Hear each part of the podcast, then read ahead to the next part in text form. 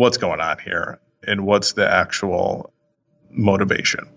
And my guess is the motivation is to get rid of the low hanging fruit with as little effort as possible. Hey, podcast listener, even if you are alone in your entrepreneurial journey, know that today, right now in your earbuds, you are joined by thousands of entrepreneurs from all around the globe seeking to grow better, more profitable location independent businesses. If you'd like to learn more about what we do and download our entire back catalog, check out tropicalmba.com.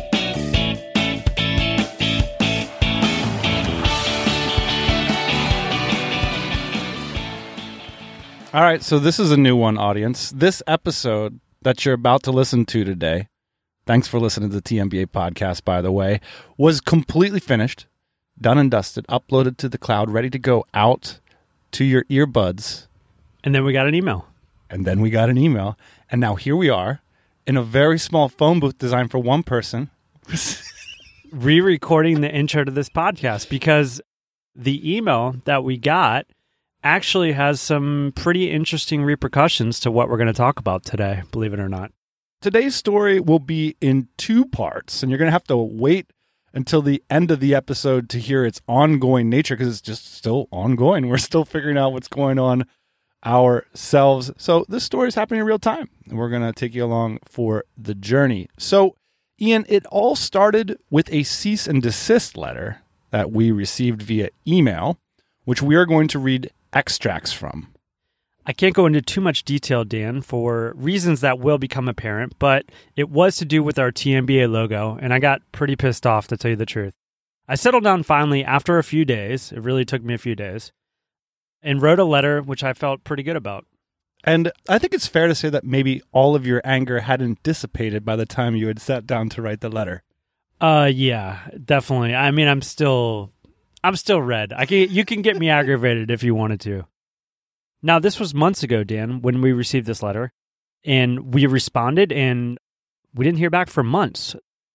So at this point, I thought it would be a good opportunity to get legal input on what had transpired. And that's the great thing about our private community, Dan, the DC Dynamite Circle, is that we generally have a member we can call on when something like this happens.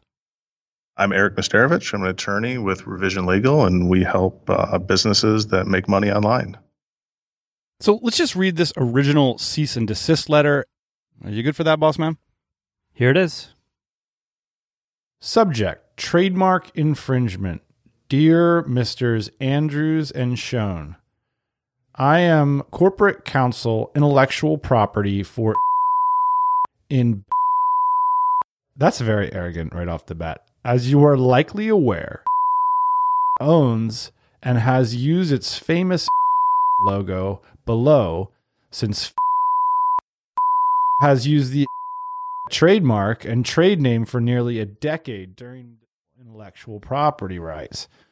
To resolve this matter amicably, without the need to involve our outside legal counsel, we request that you immediately that you permanently cease all use of the logo on your website and as part of your podcast logo and in any other advertising or promotional materials. I would appreciate your confirmation and you will comply with request by February 1st, 2019. Underline boldface. If I don't hear from you by then, our company policy is to refer the matter to our outside counsel.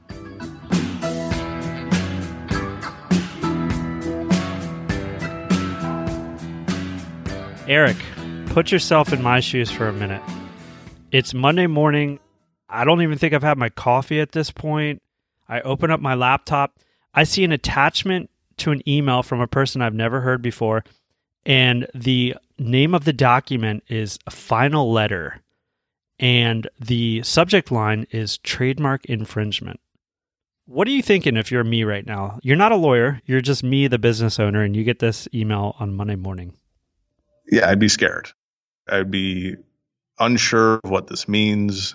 I'd be unsure of are they right? Eh, did I really do this wrong? I mean, I think most of the time people in this situation don't you don't have any intent to find yourself in this, and so you are somewhat blindsided by the fact that someone's making these terrible allegations against you. Like you're the worst person on the planet and you had no intent to do anything wrong. And you wondered, did I make a mistake? Did I really screw this up? I think you'd be pretty frightened. What is it that most people in my situation do at this point? Some people try to communicate directly. They don't try to get an attorney. Some people will just roll over and, and give in right away. Some of that depends on the stakes. You know, if it's a relatively minor issue and to you and you're fine to just stop using a certain mark, then some people might give up right away. Other people might ignore it. That's probably the, the biggest problem we see is people get this, they think, eh, nothing's going to come of this. They ignore it. That never helps. I tell every client I've had is you've reached the right settlement when both sides are equally pissed off. yeah. It's just the way it is most of the time settlements aren't reached where one side is just happy as can be and the other side's devastated. It's a compromise and it takes a give on both ends to have certainty, to have the issue over, to stop paying attorneys and to get on to doing what you normally do. We can talk a little bit about my approach and what I did. But first I want to talk about the type of lawyer that writes this email. Do you have insights into that because I started when I got this email, the first thing that I did was I Googled the attorney that wrote me this email and I started to figure out like who they were as a lawyer and as a person. And I started to construct all these stories about how they're the worst person in the world, trying to justify their existence, troll, things like that. Do you have insights into who this person is? Yeah, so this letter was written by an in house counsel. So right away, to me, that tells me they're not really serious about suing you. They're policing their mark. They're doing what they would consider their their due diligence to try to protect their rights in their own mark. I would guess this letter has been sent out in substantially the same form to a lot of other people. And they probably have a whole stack of these on their desk and they're looking to chip away and get as much protection as possible. Is it actually to go to court and win money, or is it just to basically make the internet look nothing like this site? My guess would be they're not really serious about filing any type of lawsuit. You know, they refer in the end of the letter to to refer this matter to outside counsel. That's a standard statement from from an in-house counsel. And I think they're especially with larger corporations. If you ever get a cease and desist letter from a larger corporation, they're almost always overreaching. Interesting. Because it's a common phrase of hmm. they're a bully, right? They're a trademark bully. They're almost always overreaching because they just want to own as much as possible. And every other person they're sending a letter to is so small compared to them that they just have more money to spend and they could waste money and try to just own their mark well outside the boundaries of what the law would normally allow. Eric, I want to read you my response and I'll just give you a little bit of background before I do that. My initial reaction was to roll over. I just thought, like, you know, this isn't that important to us. We're a small brand. This is a fairly minor change. You know, I'd just rather not deal with this basically. But then I talked to a friend of mine who had actually gotten several of these letters before, and he shared with me an approach which we can discuss, that is at the end of my email, and I'll just go ahead and read it. Our official response on January 27th, 2019. Hello, we've received the attached letter. We can certainly understand your concern, although we're not of the belief that the logo used within the TMBA brand infringes on your IP. There are some basic yet distinct differences between the from the top view, and the majority point up and to the right.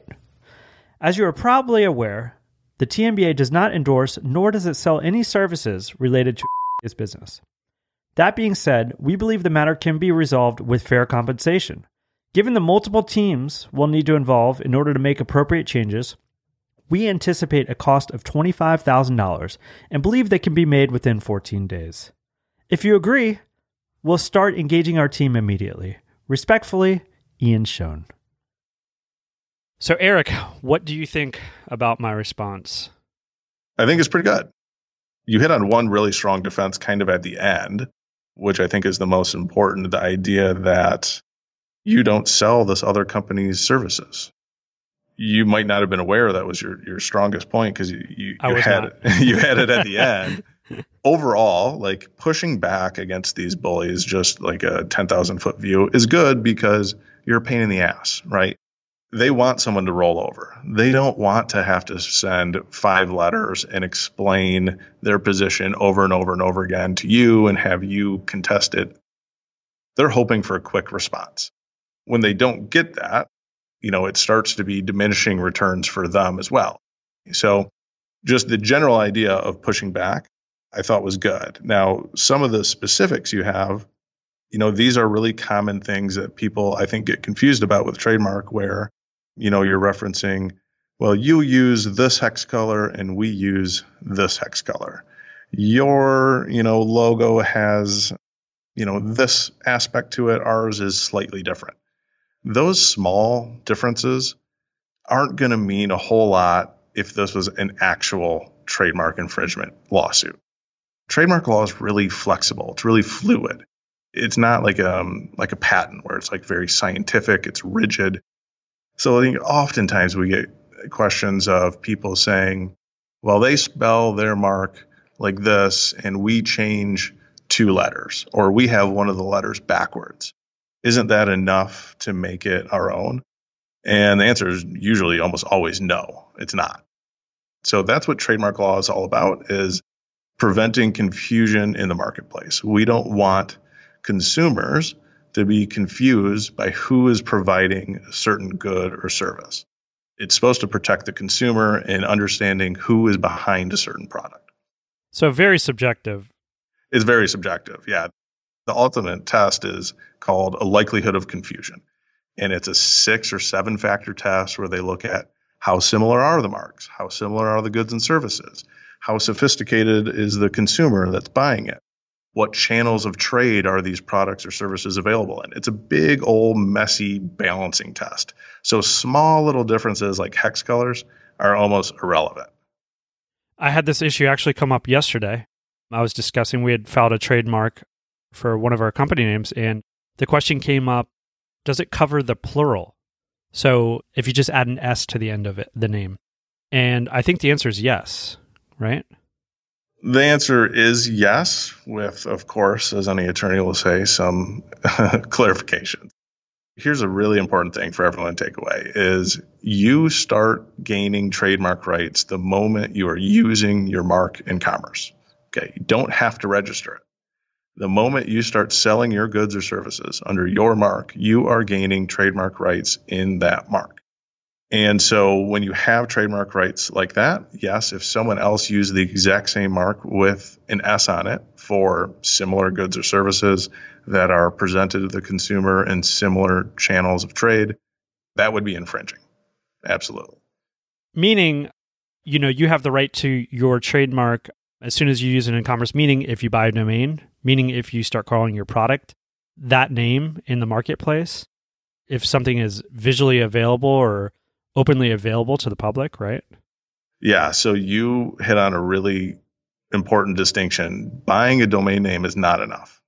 Domain names do not equal trademark rights.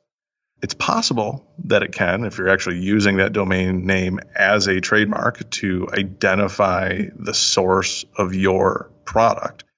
But just general advice don't think you have trademark rights just because you registered a domain name. But everything else you said is correct. We actually made a comic book that kind of explains some of these benefits of trademark registration.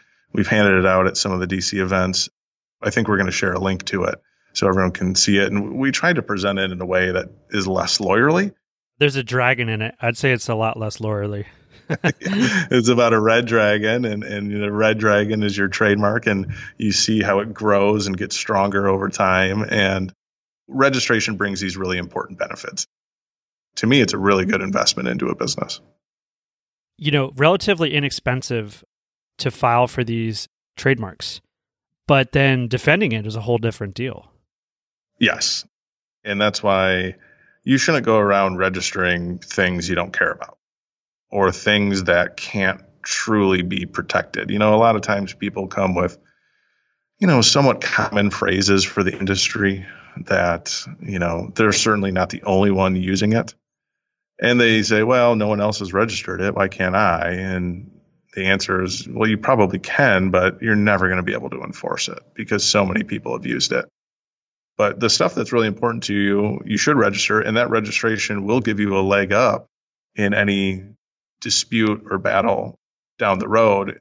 The most practical example of this is trademark rights are kind of a race. The person who uses the mark first generally has the rights to it. But trademark registration is a different animal. It's really the first to register. Someone else comes along and registers either the exact mark or something similar. And now that junior user has the registration.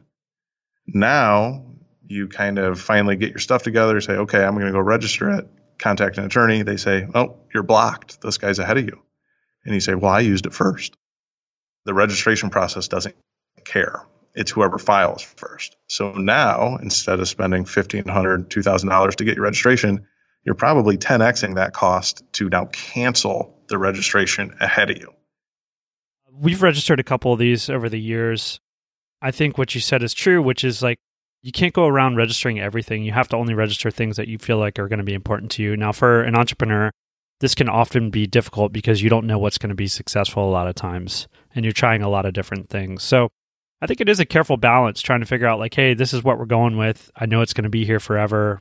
I know I'm going to have to defend this. I know it's going to be valuable, right? It's hard to know that right away. So I understand why people don't register right away and they just start using it. But I think you know, there is a tipping point, and maybe you have some insight into what this tipping point should be where it makes sense to go ahead and formally register. Yeah, I mean, it has to make business sense. Your business has to be in the position where spending $1,500 to invest in a registration makes sense. I have no problem at all with people starting businesses and not registering their trademark right away. It's not the most important thing because you are still acquiring rights by using it. But once a $1,500 investment, you realize the value in that because, you know, it comes with a bunch of other things. Well, if you're, if you're Amazon, it gives you brand registry. If there's usernames on social media that you can't get, having a registered trademark will help you get them. Even things like uh, if you ever run into domain disputes, having a registered trademark protects your entire website from being on your specific domain. So if this is a brand that you are building, this is really a steal for the benefits that you get with trademark registration. And, you know, I always tell people everything you do boils down to your trademark.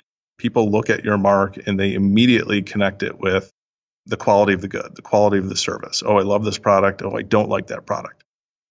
It takes time to build a reputation, whether it's good or bad, but you're all trying to build this goodwill to your business, and that's all encompassed within your registration and your trademark. You know, it's also a good thing if you ever have an idea of selling. It's another asset that comes along with the sale that you went ahead and took the time, invested in the business, and you have this registration. It doesn't expire either. The maintenance costs outside of defending a, a lawsuit, which is somewhat rare, but the maintenance costs are relatively low. You're looking at $500 every five years. It's pretty low. I'll tell you what, Eric, I have uh, registered these myself before because the process is fairly straightforward, but there's definitely a lot of ways that you can screw it up. One of the other benefits, too, I think, of registering your trademark and protecting yourself is you get to be the bully. so, this letter that we got I get to send that to people if I have a trademark, and I have sent that letter to people. Absolutely. It's a real benefit in those kinds of situations to be able to say, here's our registration. There's no question about this. We own it and you're infringing on it. It really takes all of the, not all, but it takes a lot of the questions and some of their defenses right out from under them. The application process you can figure out, but owning your brand, owning your trademark isn't just about that one registration. And there's more to it. It's more of a, a kind of global thing for your business. And so, you know, we would help people draft their application, you know, you should be thinking about, okay, this is what I do now, but what am I planning on doing in the future? Where do I see myself expanding? Because you can kind of nail in rights early for those things, even before you're actually doing it at a relatively minor additional cost. Like we're talking under $300 to kind of expand your rights in your initial filing. So, you know, I always view trademark registration as a nice addition to working closely with a business because we we understand who they are, what they're doing, where they're going, and sometimes those kinds of insights can really make your mark and your whole whole kind of IP brand protection stronger overall. Well, that's a great point, Eric, and it's one that's worth mentioning here, which is we've hired uh, several lawyers through the years. It's really good to get a guy like you or some type of lawyer that really understands your business involved early. Have a proactive sense about what's coming down the pike, how we're going to protect ourselves, the things that we need to do to be prepared to be successful. Yeah, absolutely. The most important thing for that, in my mind, is communication. So, communication from the client because, you know, the billable hour is scary and people don't like you know, a lot of people have probably been very surprised by an attorney bill they've received, uh, how much it is. And that billable hour is kind of a barrier to communication between us and the client. And I hate that. My favorite thing about being an attorney is being a part of these teams and helping them grow and achieve their goals. It's, I don't know, it's fun. It's fun to be part of those teams. Today's episode is sponsored by ShipHero.com. Thank you, ShipHero. Hey, they handle more Shopify third party fulfillment orders than any other provider. If you run a Shopify store, if you're thinking about it, you basically need to be a warehouse operations genius, constantly sorting inventory, fulfillment, and shipping rather than doing what you're supposed to do, the entrepreneur running your business. And add to that, we all know your customers want their order tomorrow. So let Ship Hero help. They have created a solution called Ship Hero Fulfillment. And get this, they will both handle your inventory and ship your orders on your behalf. They have warehouses throughout the United States and provide easy, transparent, fixed pricing and get this with no minimums or setup fees. So even if you're just starting out or if your store is already there, Ship Hero can help you ship at any volume level, and it only takes seconds to get started. Simply connect your Shopify store to Ship Hero, and boom, you're halfway there. They have an easy to use dashboard to help you manage your products and view your shipments. So if you run a Shopify store and want to test it out, these folks are so confident you'll love their service. This is a total no brainer that they are offering TMBA listeners, that's you, $100 to try Ship Hero. So head on over to fulfillment.shiphero.com slash TMBA and sign up using the code TMBA. As a bonus, their team is on hand to answer any questions you have. That's right, Ship Hero handles millions of orders a month and they really know their stuff. So check them out. ShipHero.com. That link again is fulfillment.shiphero.com slash TMBA. Eric, I want to get back to this letter. Initially, I wasn't going to write this letter. I was just going to say, hey, we're going to roll over. Sorry about that. But then I got inspired by a friend, and his suggestion is the end of my letter, which basically suggests if you want us to change this, we will do it, but it's going to cost you a fair amount of money. What are you thinking if you're the lawyer on the other end and you receive this request and you went from potentially making money to potentially paying money? If I was writing this letter and and you gave that response to me, I would probably smile and chuckle a little bit of okay that's good one i like i like that strategy from this person i think it's a really creative idea to push it back on them and say well how badly do you really want this because it quickly kind of frames the issue because listen if they really wanted to sue you and really wanted to come after you it's going to cost them a hell of a lot more than the number you put in there to do and so you know it really kind of forces an honest conversation, hopefully, about what's going on here and what's the actual motivation. And my guess is the motivation is to get rid of the low hanging fruit with as little effort as possible. And if someone's going to fight back, then they're really going to have to think about whether this case is strong enough to spend time and energy in. Do you think that I've put myself in any kind of jeopardy or danger by writing this email? No, no. I mean, they wrote a letter asking, you know, this is our position. You wrote a letter back saying, this is my position. I don't think there's any danger here. When there is mm-hmm. willful infringement, it's pretty obvious.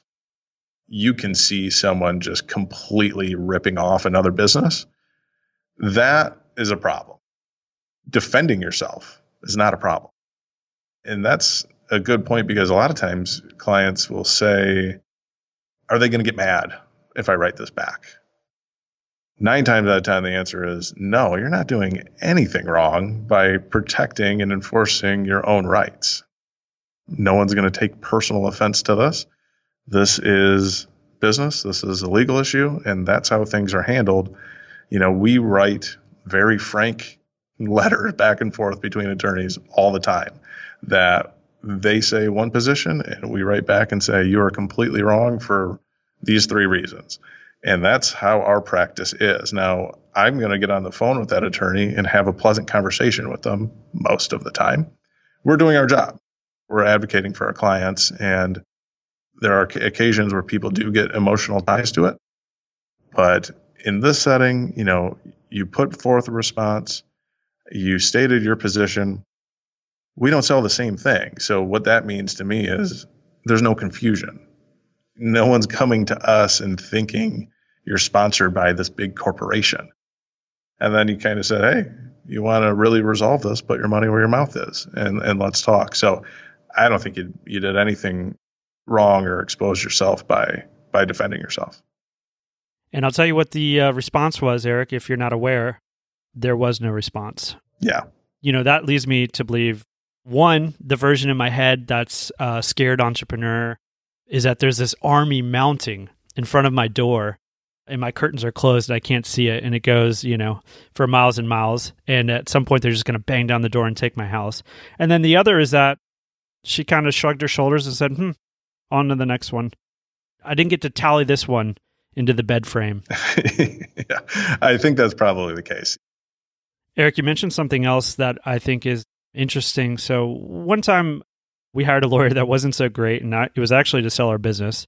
One of the things that I actively had to guard against was the two lawyers getting on the phone together to talk because it happened like one or two times at the beginning of our negotiations.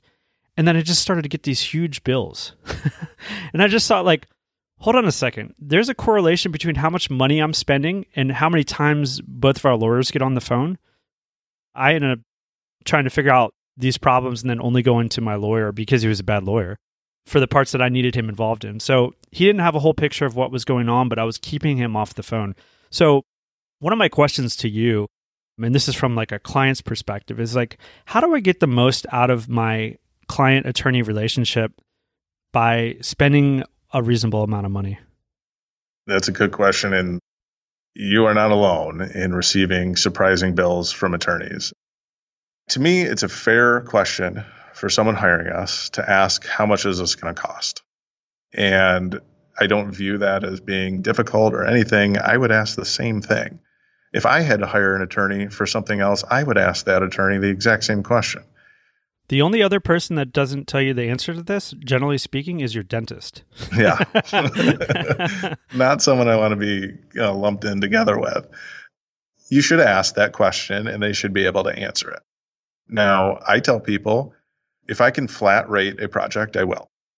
And so that way they know exactly what they pay. I know exactly what I do. There's no questions. When that's not possible, when it's a bit open, more open ended, and there's going to be a lot of back and forth either between multiple parties, it's hard to quote a, a real flat rate. In those situations, I, I provide a range and I say, listen, I would expect it to be somewhere between X and X. I'm going to do my best to keep it on the lower end, but you need to be aware that it could be on the higher end. And then I always tell people, listen, I'm not going to surprise you with a bill.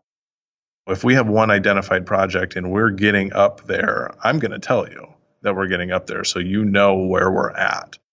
There's no question you shouldn't have any hesitation to ask about how do they bill and how much is this going to cost. Now, getting into what should the attorney be doing and what should they not be doing, you know, it's a little bit of a tricky area.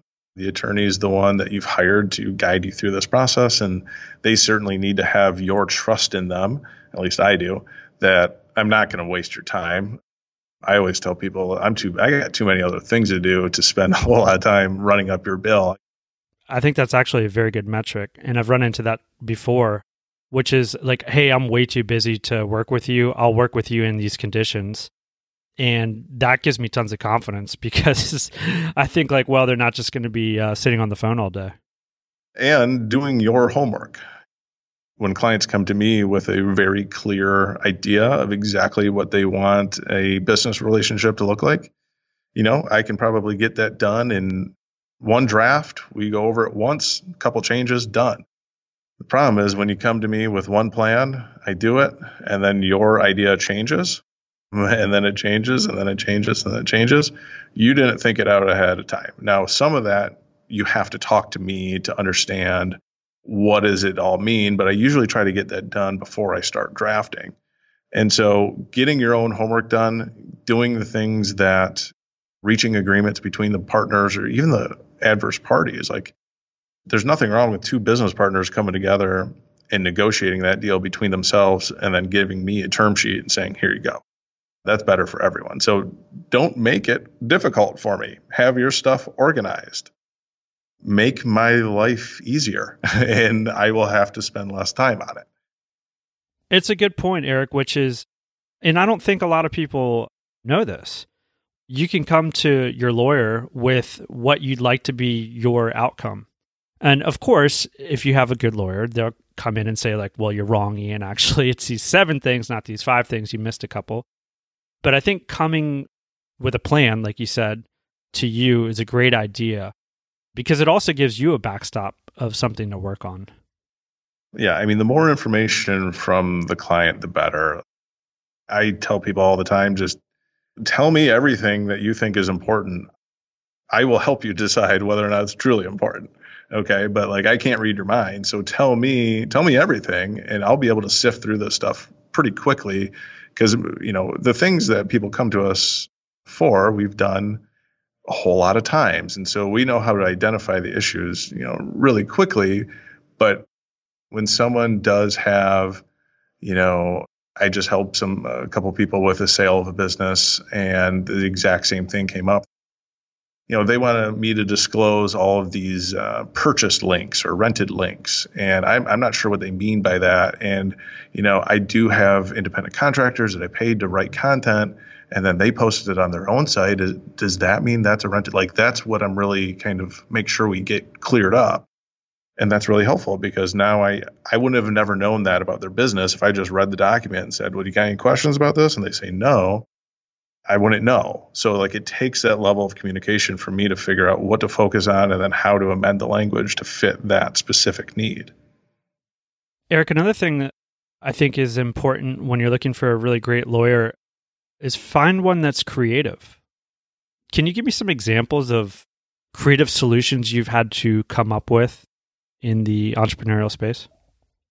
I very often am essentially mediating a purchase where, okay, this client, the seller has inventory, but it's not at Amazon. It's at a, uh, you know, an offsite third party storage freight forwarder.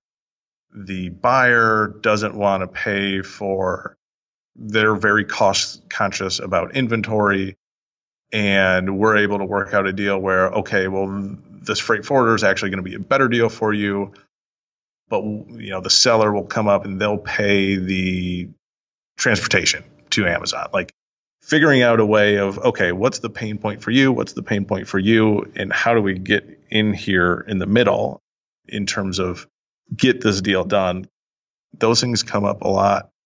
Litigation is an area where creativity comes up quite a bit because there's just so much going on. So the way you are able to the parties you name in a lawsuit can have a big difference. It adds a different type of pressure onto an individual being named rather than a corporation or in both. You know, where you file the suit. One of the things that we do that I, I don't think many people do is we handle a lot of domain theft cases. Someone wakes up, they check their registrar account, their domains are gone. We have to come up with ways of getting those back.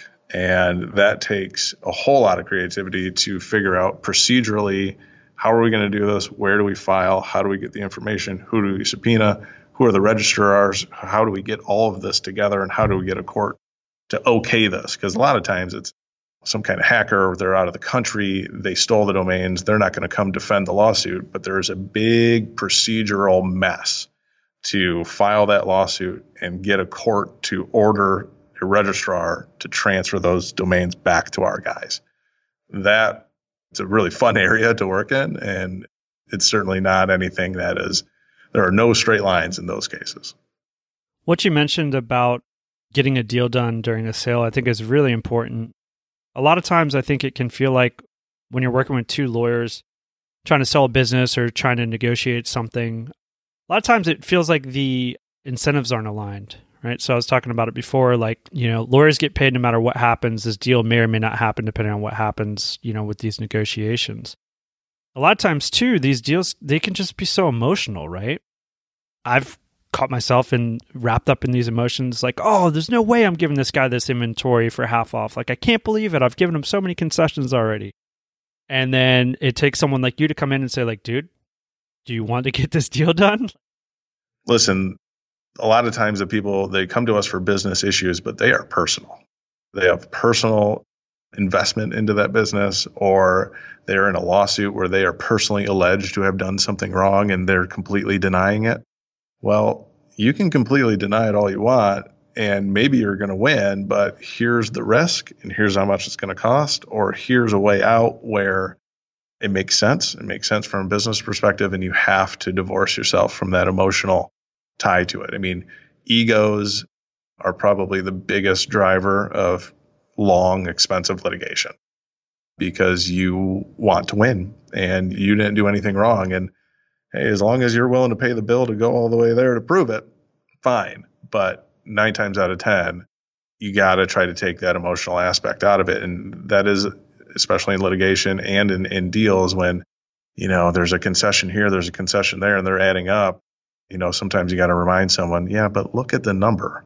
look at the number you're going to get if this thing closes. There's things that you're getting to. The other side's making concessions in areas that you need to. What percentage of work would you say it is that entrepreneurs are coming to you for? Is it what's the split in uh, proactive versus reactive work? And what should it be? Most of the time, we're finding trademark clients to be contacting us earlier and seeking registration or seeking to send cease and desist letters out to others, which hasn't always been the case. But you know, the the more our business has matured and grown, and the and the clients that were coming to us now tend to be on that side of the case where they're seeking to protect their brand. They are looking forward. They are forming a new company. They're bringing on investors, or they are potentially the plaintiff in a lawsuit you know, I don't know that there's a really a right or wrong number because some of the reactive stuff is just going to be out of your control. You know, there's nothing you could have done to avoid getting that letter that you got. It doesn't, you didn't do anything wrong by it, but you were in a reactive position. So being in a reactive position doesn't mean you did anything wrong. But most of the time, I'm finding more and more trending towards proactive in terms of planning for growth, planning for investment, planning for corporate formation, and then how do we protect all of our IP, whether it's copyright, patent, or trademark? Because we've talked a lot about them, can you go ahead and give me an overview of what a trademark is, how you get one, what the registration process is, and tips for naming a new product? Yeah, so a trademark is your word or symbol or combination of the two that identifies the source of your goods or services. Where did this product come from? Who's behind it? That's what a trademark is, and it, it is intended to encompass really all of the goodwill within your product or service is really embodied in that mark, and that's what's you know public facing. Not all trademarks are created equal. There are good trademarks and there are bad trademarks. Bad trademarks are things that are descriptive, descriptive of the product. You know, apple pie candle for a candle that smells like apple pie, not good. That's not good. Okay. Further up the chain is something called suggestive. An example of that would be Gorilla Glue. The leap from, okay, it's a gorilla, that means it's strong, that means it's strong glue. Making that logical leap makes your trademark a little bit stronger, that the user has to connect those or the customer has to connect those two things. Higher up the list are things that are called arbitrary. So Apple for computers, you know, Apple is a generic word. Everyone knows what Apple is. Has nothing to do with computers until it did. And that's a really strong mark. To have a completely arbitrary word for your product is a strong mark. The strongest are called fanciful, which are made up words. Trello, Instagram. They had no meaning until you invented it. Which seems to be the trend these days, at least on the internet world. And my guess about that is because all the domains disappeared. Yeah, they probably have something in common with each other for sure. A lot of times people want to name their product in a manner that tells the consumer what it is. And that makes sense because you want people just to know what it is that you you sell. But that's actually pretty weak from a trademark perspective.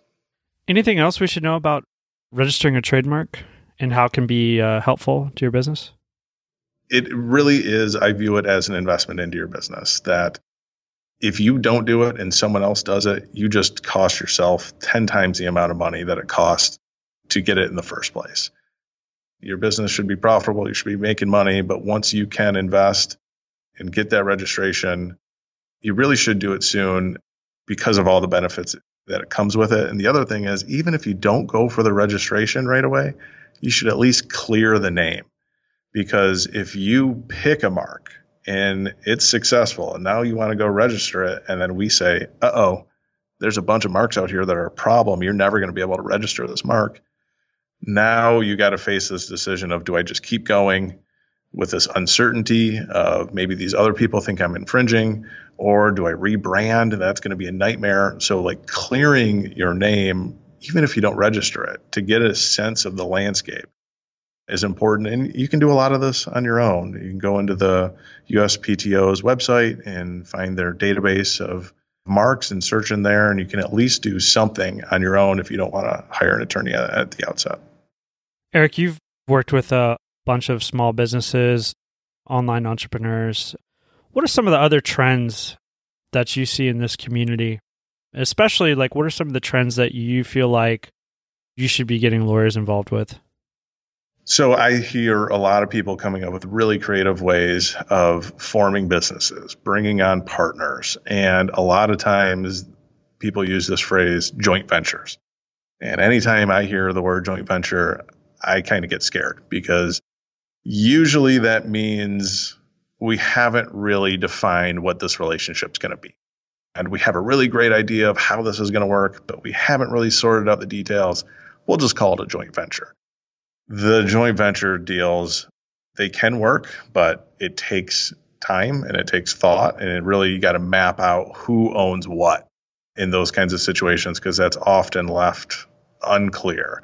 And so I see a lot of people coming up with these ideas of let's all get together. I have this idea, you have this product, let's get together. You need an attorney to help you through that. That should not cost you an arm and a leg. You know, I'll just throw out certainly under $5,000. I think most of the time it would probably be under $3,000. If you are getting into, I want to start this fund and bring on investors, you're going to be $5,000 or up. But people out there, you know, everyone's talking, sharing, and wanting to form something bigger and badder, and that's great, but get the house in order first.